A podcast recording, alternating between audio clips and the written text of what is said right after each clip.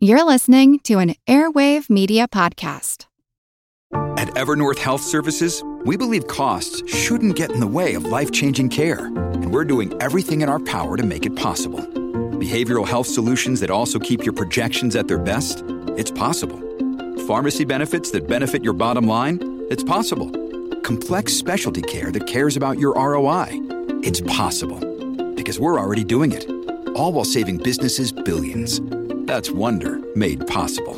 Learn more at evernorth.com/wonder. We're in northeastern Thailand, in a forest where scientists are working with indigenous peoples to find the best way to manage this endangered ecosystem. I'm Jim Metzner, and this is the Pulse of the Planet. At first, we think that we should uh, bring the scientific knowledge to improve the forest.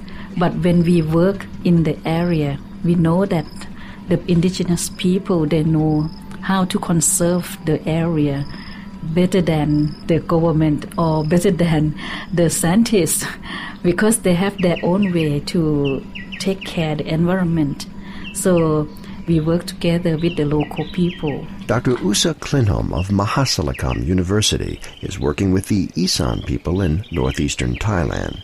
Although the Isan may not express their environmental knowledge in scientific language, that doesn't mean that they're not expert caretakers of their local ecosystem. I learned from the local people that before they plant the rice, they must plant for the small area first for one month. They say that the plant is for the spirit, and then after that, they plant in the big area for themselves. After I observed it for two years, I know that the small area that they plant first is for spirit is just for the insect. When the insect eat that all, the, the cycle of insect is stopped.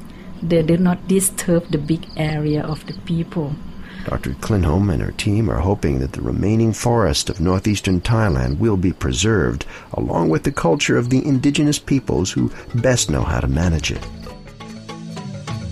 Pulse of the Planet is made possible in part by Virginia Tech, inventing the future through a hands on approach to education and research. I'm Jim Metzner.